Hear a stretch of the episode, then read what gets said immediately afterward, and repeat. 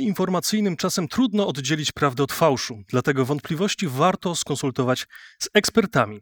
Mam na imię Mariusz Gogul, jestem członkiem Stowarzyszenia Rzecznicy Nauki i zapraszam Cię na kolejny odcinek z serii Posłuchaj Naukowca.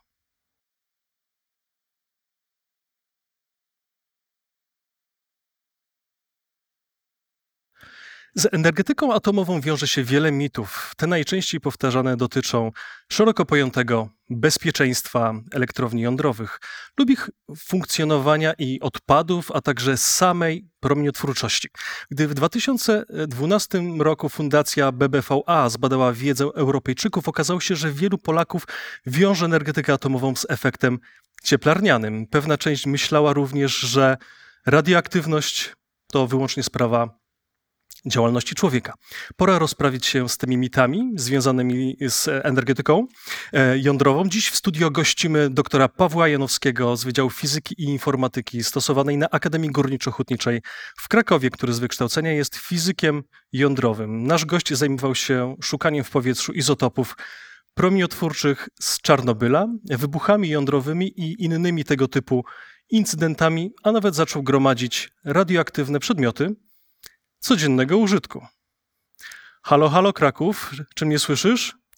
Cześć Pawle. Tak jest. Dzień dobry, witaj. Bardzo się cieszę, że jesteś z nami, że możesz tutaj ze mną porozmawiać. Będziemy mówić o elektrowniach jądrowych, dlatego dobrze byłoby, gdybyś e, wytłumaczył, jak taka elektrownia jądrowa jest zbudowana, jak jest zbudowany reaktor. Tak jest, to jest bardzo dobry pomysł. Bardzo ważne jest zrozumienie, jak działa elektrownia jądrowa, żeby później móc rozmawiać o czymkolwiek innym, związanym z tym tematem oczywiście. Patrzmy zatem na schemat. Elektrownia jądrowa, tak jak każda inna elektrownia cieplna, czyli spalająca cokolwiek, podgrzewająca wodę po to, żeby powstała para wodna, napędziła turbinę, potrzebuje paliwa.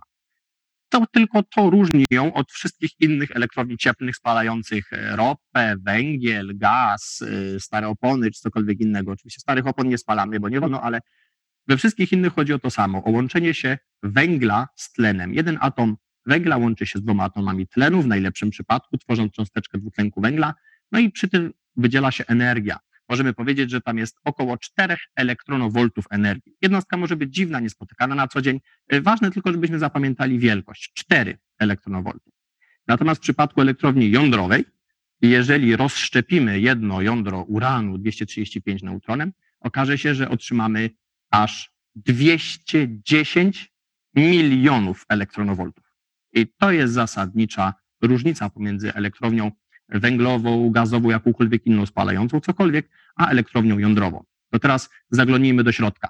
W samym środku y, obudowy bezpieczeństwa, którą widzimy po lewej stronie, znajduje się y, rdzeń reaktora, zbiornik ciśnieniowy, a w nim rdzeń reaktora. W środku znajduje się paliwo, czyli uran 235. W przyrodzie mamy dwa izotopy uranu praktycznie, 235, 238. Wiadomo, że prawa Murphy'ego powiedzą, że potrzebować będziemy tego, którego jest mniej.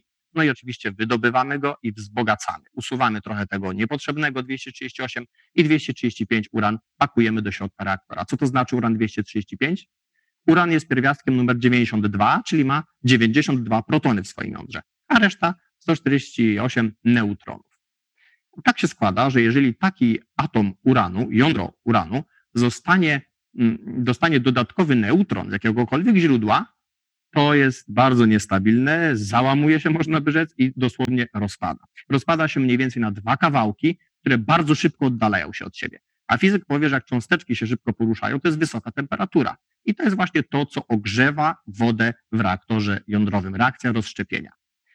Zauważmy jeszcze, że taki neutron skąd się on weźmie? No może być przypadkowy, może być ze specjalnego źródła wsadzonego do takiego reaktora, ale przede wszystkim może pochodzić z innych, rozszczepionych już przed chwilą jąder uranu. I tak właśnie działa samopodtrzymująca się reakcja. Kilka neutronów z rozbitego jądra uranu rozbija kolejne jądra uranu, a te kolejne i kolejne. Tak powstaje reakcja łańcuchowa. Tylko żeby neutron wniknął do jądra atomowego, chwilę w nim posiedział i zrobił tę rozróbę, to rozwalenie się na kawałki, potrzeba na to czasu. Dlatego też neutrony potrzebujemy spowolnić. Potrzebne są w reaktorze jądrowym neutrony powolne.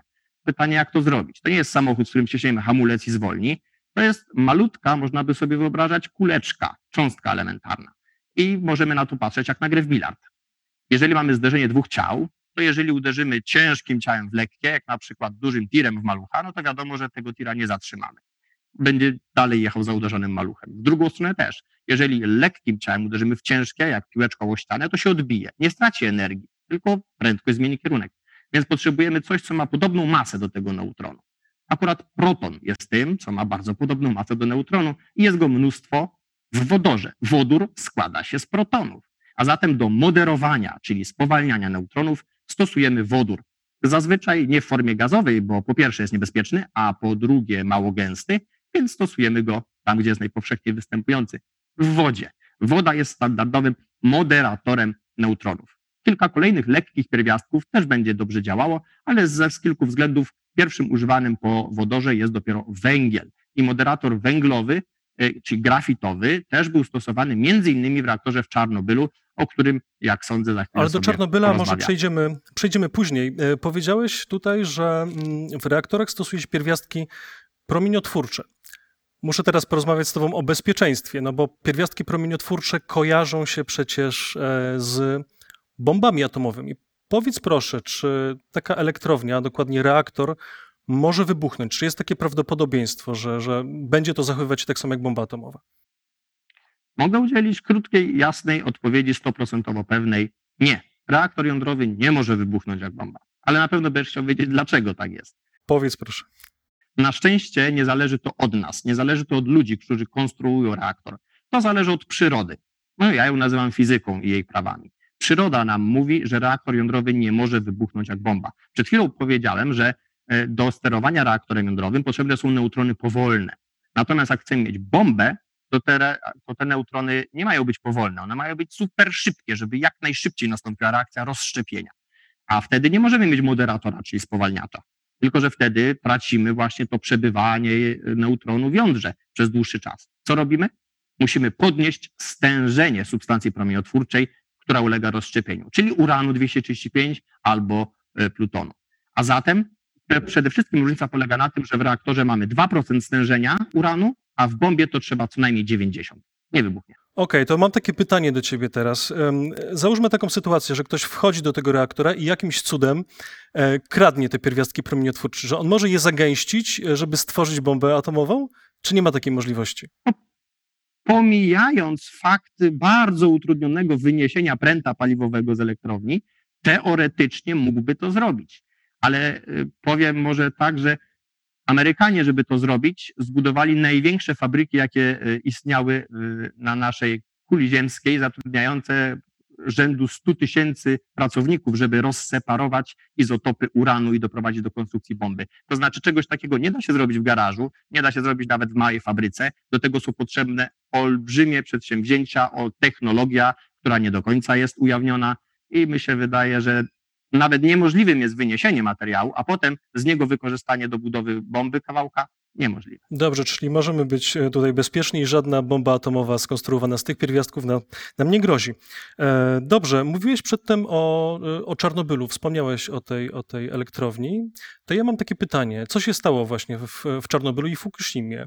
Czy to jest kwestia energii atomowej, czy czegoś innego?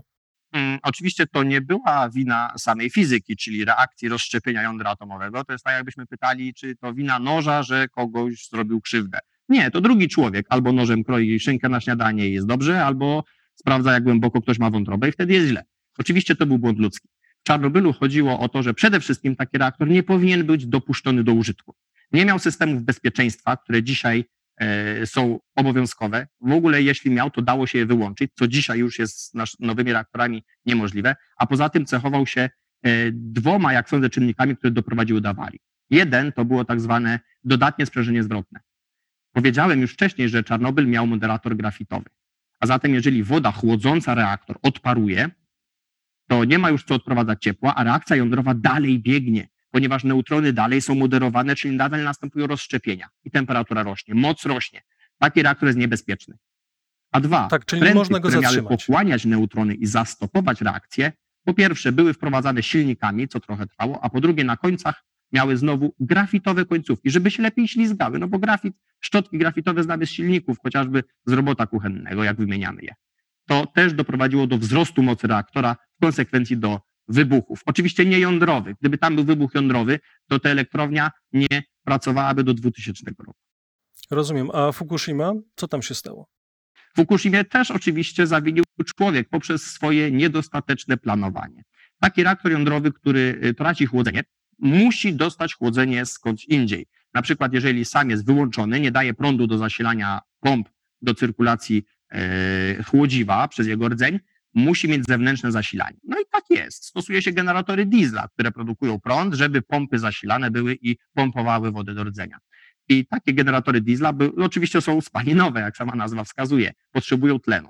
E, elektrownia w Fukushimie położona e, no, nad wodą skądinąd była przystosowana do odparcia ataku fali tsunami o wysokości, o ile dobrze pamiętam, 6 metrów. Na tyle było liczone, że może przyjść taka fala. No niestety przyszła fala 14-metrowa i te zabezpieczenia nie zdały rezultatu. Nadmieńmy jednak, że w przeciwieństwie do Czarnobyla, który jest praktycznie jedynym przypadkiem, gdzie nastąpiły śmiertelne skutki awarii elektrowni jądrowej, w Fukushimie nie zmarł nikt, ani nie doszukano się większych e, zaburzeń zdrowotnych u osób nawet usuwających tam. Czyli to zawinił tak naprawdę człowiek, a nie prawa fizyki. Dobrze, to ja mam takie pytanie teraz. Tak jest. E, załóżmy, że mm, w Polsce zostanie wybudowana elektrownia jądrowa. Czy tego typu błędy są do powtórzenia w Polsce? Tak jak w Czarnobylu, bo to Czarnobyl chyba najbardziej nas interesuje. Nie. Tak jak przed chwilą wspomniałem, w dzisiejszych reaktorach już jest to niemożliwe. I to znowu jest wciągnięta w to sama natura. To znaczy instalowane są oprócz aktywnych, czyli sterowanych przez człowieka, również pasywne układy bezpieczeństwa. To znaczy, nawet jeżeli ja niczego nie zrobię, komputer niczego nie zrobi, to i tak natura sama zapewni to, że reaktor zostanie wyłączony. Na przykład, tak jak powiedziałem przed chwilą, e, pręty wyłapujące neutrony w Czarnobylu były wprowadzane silnikami. Czyli trzeba było zasilić silnik, żeby te pręty wprowadzić, wygasić reakcję, wyłapać neutrony, nie było rozszczepień. Dzisiaj to się robi inaczej. Takie pręty, które mają wygasić reakcję, są podwieszone na elektromagnesach. I teraz, jeżeli nastąpi jakakolwiek awaria, zanik prądu dawanego z takiej elektrowni, elektromagnesy puszczają te pręty, one same pod działaniem siły grawitacji na Ziemi wpadają do rdzenia i wygaszają reakcję jądrową. Tak samo z dodatkową porcją wody, która nie musi być pompowana. Jeżeli ciśnienie wewnątrz obudowy zaniknie, zawór automatycznie się otworzy, bo był podtrzymywany tym ciśnieniem w środku i zaleje reaktor wodą, która będzie go chłodzić, czego na przykład zabrakło w Fukushimie. Także na szczęście mamy już nawet niezależne od człowieka systemy, które zapewniają nam bezpieczeństwo użytkowania elektrowni jądrowej. Dobrze, rozumiem, czyli tutaj e, nic nam nie grozi, jeśli chodzi o podobną e, awarię. Powiedz mi proszę, w jakiej odległości od takiego reaktora, takiej elektrowni trzeba mieszkać, żeby ona była bezpieczna? Czy w ogóle pracownicy, którzy tam pracują, są w bezpośrednim kontakcie, czy oni są bezpieczni?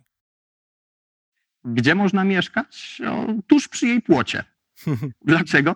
To jest odległość rzędu kilometra, powiedzmy, od zabudowań takiej e, elektrowni i dawka, którą tam możemy otrzymywać w ciągu roku, to jest około jednej setnej milisieverta. Czy to jest dużo, czy nie? No trzeba by to porównać z innymi dawkami, bo wiadomo, że taka wielkość fizyczna może być nam nieznana.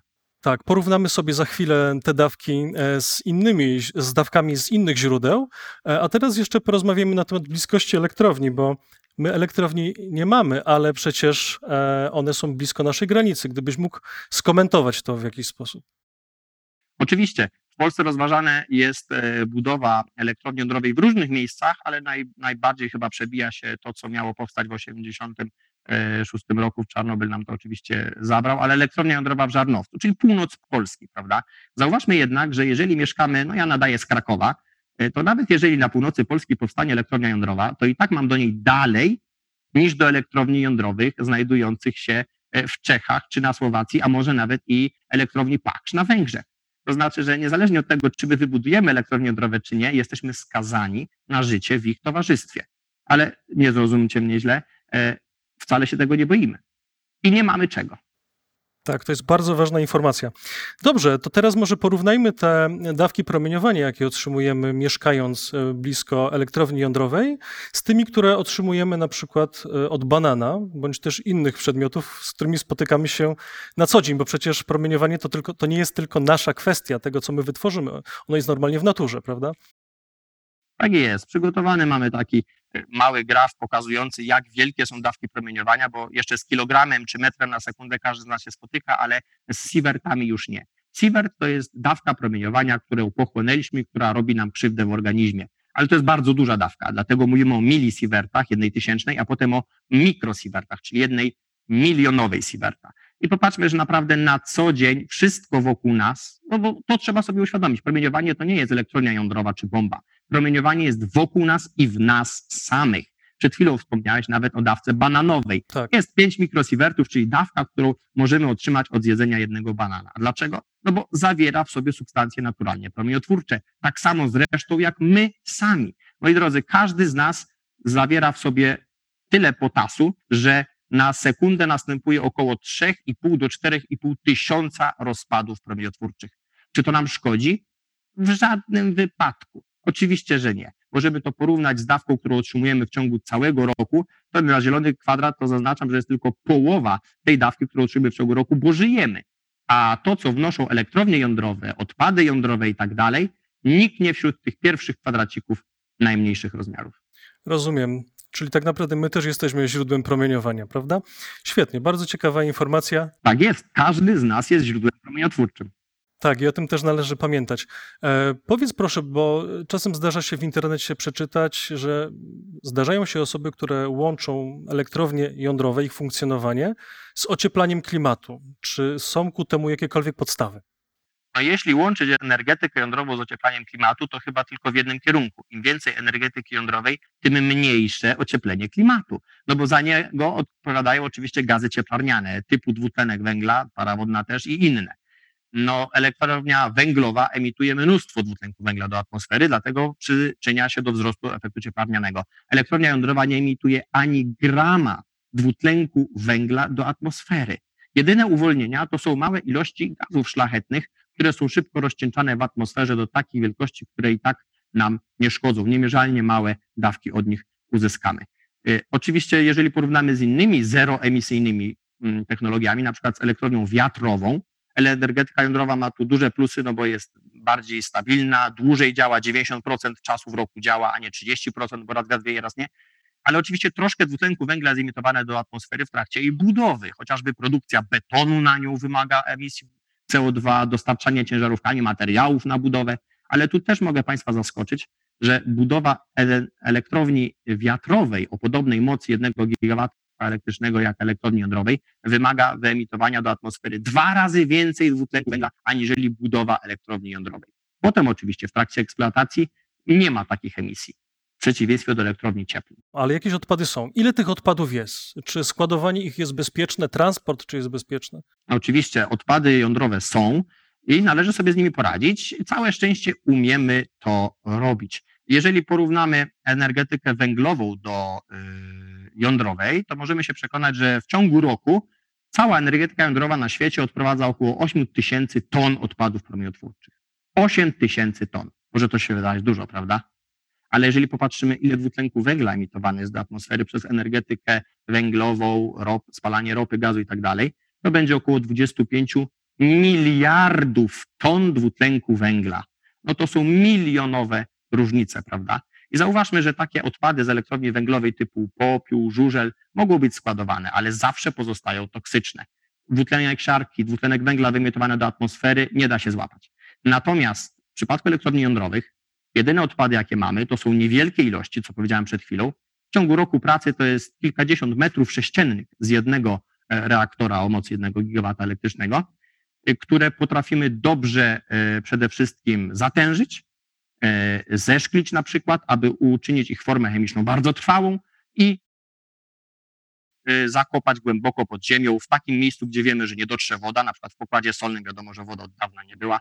Tutaj taka anegdota, 350 e, lat przeleżał pod wodą statek Waza, który zatonął prawie 400 lat temu. Po jego wyciągnięciu okazało się, że beczki z piwem po otwarciu nadal zawierały piwo czy pitne, nie wiem, ale nie było tam wody morskiej. Bardzo to znaczy, nawet jeżeli niechcący potrafimy beczkę drewnianą zabezpieczyć przed wpływem wody na 350 lat, to tym bardziej odpady jądrowe w XXI wieku potrafimy porządnie zabezpieczyć stalą, szkłem i betonem przed tym, żeby nie nastąpiło żadne uwolnienie substancji promieniotwórczych w dającym się przewidzieć e, progu czasowym.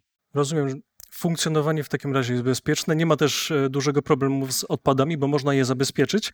To teraz takie pytanie jeszcze, czy my tak naprawdę mamy specjalistów, którzy mogliby obsługiwać taką elektrownię jądrową, gdyby powstała w naszym kraju? Oczywiście do obsługi elektrowni e, jądrowej potrzeba e, techników, prawda? Takich ludzi, którzy są wyćwiczeni w pracy z energetyką jądrową. Nie należy tutaj myśleć, że będziemy tam wysyłać naszych naukowców, których oczywiście mamy. Jest wiele powodów, dla których naukowiec nie powinien operować przy, przy zwykłym sprzęcie codziennym. Natomiast oczywiście mamy doświadczenie. Mamy doświadczenie. W Polsce działa, o czym nie każdy może wiedzieć lub pamiętać, jeden reaktor jądrowy. Nie produkuje on energii elektrycznej, ale jest wykorzystywany do innych celów. Reaktor Maria w Świerku pod Warszawą. Także potrafimy obsługiwać reaktor jądrowy, wyszkolić do tego y, osoby i na pewno damy sobie radę, jeżeli wybudujemy elektrownię jądrową w Polsce. Rozumiem, a w takim razie co w tym reaktorze e, jest badane, co jest przeprowadzane? Co to są za badania? Przede wszystkim jest to reaktor y, produkcyjny, jak sądzę, ale też i przeznaczony do badań naukowych. Można strumień neutronów z takiego reaktora wyzyskać do badania materiałów na przykład, ale skupmy się na najważniejszej rzeczy, bo z tego reaktora Maria pochodzi prawie 20% światowej produkcji molibdenu 99, który służy do produkcji technetu 99 metastabilnego, który jest niebagatelnie wykorzystywany w medycynie. Gdzieś wyczytałem, że prawie 80% wszystkich testów medycznych polega na diagnostyce z wykorzystaniem tego, E, promieniotwórczego izotopu technetu 99. On żyje tylko 6 godzin, więc trzeba go naprawdę szybko transportować z reaktora w inne miejsce, jeżeli chcemy go użyć. Czasami widzimy e, szybko jadący samochód z medycznymi oznaczeniami na autostradzie, nawet dwa, bo takie są przepisy. Ktoś może pomyśleć, że narządy są wiezione na przykład do przeszczepu. Niekoniecznie. To może być właśnie transport izotopów promieniotwórczych ważnych do leczenia lub do diagnostyki e, w szpitalach. Czyli mamy świetnych specjalistów. To teraz powiedz mi, mm, czy taka budowa elektrowni byłaby dla nas w ogóle opłacalna w Polsce? Czy byłaby opłacalna? Czasami daje się słyszeć pytanie, czy stać nas na budowę energetyki jądrowej. Ja bym powiedział, tak. czy nas nie stać, to znaczy, czy nas stać na rezygnację z tej budowy. Energetyka jądrowa jest po pierwsze najtańsza, po drugie dla nas, y, który to kraj bazuje na spalaniu węgla, po pierwsze węgiel jest drogi, uran jest tani. Po drugie, węgla trzeba na rok do takiej elektrowni 1 gigawatu elektrycznej 3 e, miliony ton, a uranu wystarczy jedna ciężarówka, 30 ton. Możemy się zabezpieczyć energetycznie na kilka lat do przodu, składując kilka ciężarówek. A elektrownia Bełchatów zasysa węgiel praktycznie wprost z wydobycia i to są miliony ton. Jeżeli przejść do konkretów e, finansowych, to faktycznie wystawienie takiej, postawienie, zbudowanie elektrowni jądrowej jest dużo droższe niż postawienie podobnej elektrowni węglowej, ale później utrzymanie jej, po pierwsze zapewnienie paliwa, które jest drogie, węgiel, a tanie uran, no odwraca te stosunki. To znaczy, jeżeli się e, policzy całość, a pamiętam pewne oszacowania, 60 milionów euro na stosowanie energetyki jądrowej, 1 gigawatu elektrycznej przez cały okres użytkowania, a podobne dla węgla, sam koszt paliwa to jest 160 milionów, a włączając w to całą resztę typu opłaty za emisję dwutlenku węgla, kary nakładane na nas za emisję dwutlenku węgla, no to koszt jest już 6-7 razy nawet większy w przypadku elektrowni węglowej niż energetyki jądrowej. Inaczej mówiąc, e, inwestycja duża na początku, a potem z kolejnym rokiem zwrot. Rozumiem, jeżeli taka energetyka jądrowa świetnie uzupełniłaby nasze zapotrzebowanie, jeśli chodzi o, o energię. Pawle, bardzo dziękuję Ci e, za rozmowę i mam nadzieję do zobaczenia w Krakowie. Do widzenia. Myślę, że ta krótka rozmowa już wystarczyła, żeby rozwiać główne wątpliwości dotyczące zagrożeń związanych z elektrowniami jądrowymi. Jak można było usłyszeć, są one bezpieczne na każdym poziomie użytkowania, nie tylko dla osób mieszkających w pobliżu, ale także dla ich pracowników. W tym odcinku to już wszystko, a ja zapraszam Cię na kolejny odcinek, jak zawsze w piątek. Do zobaczenia.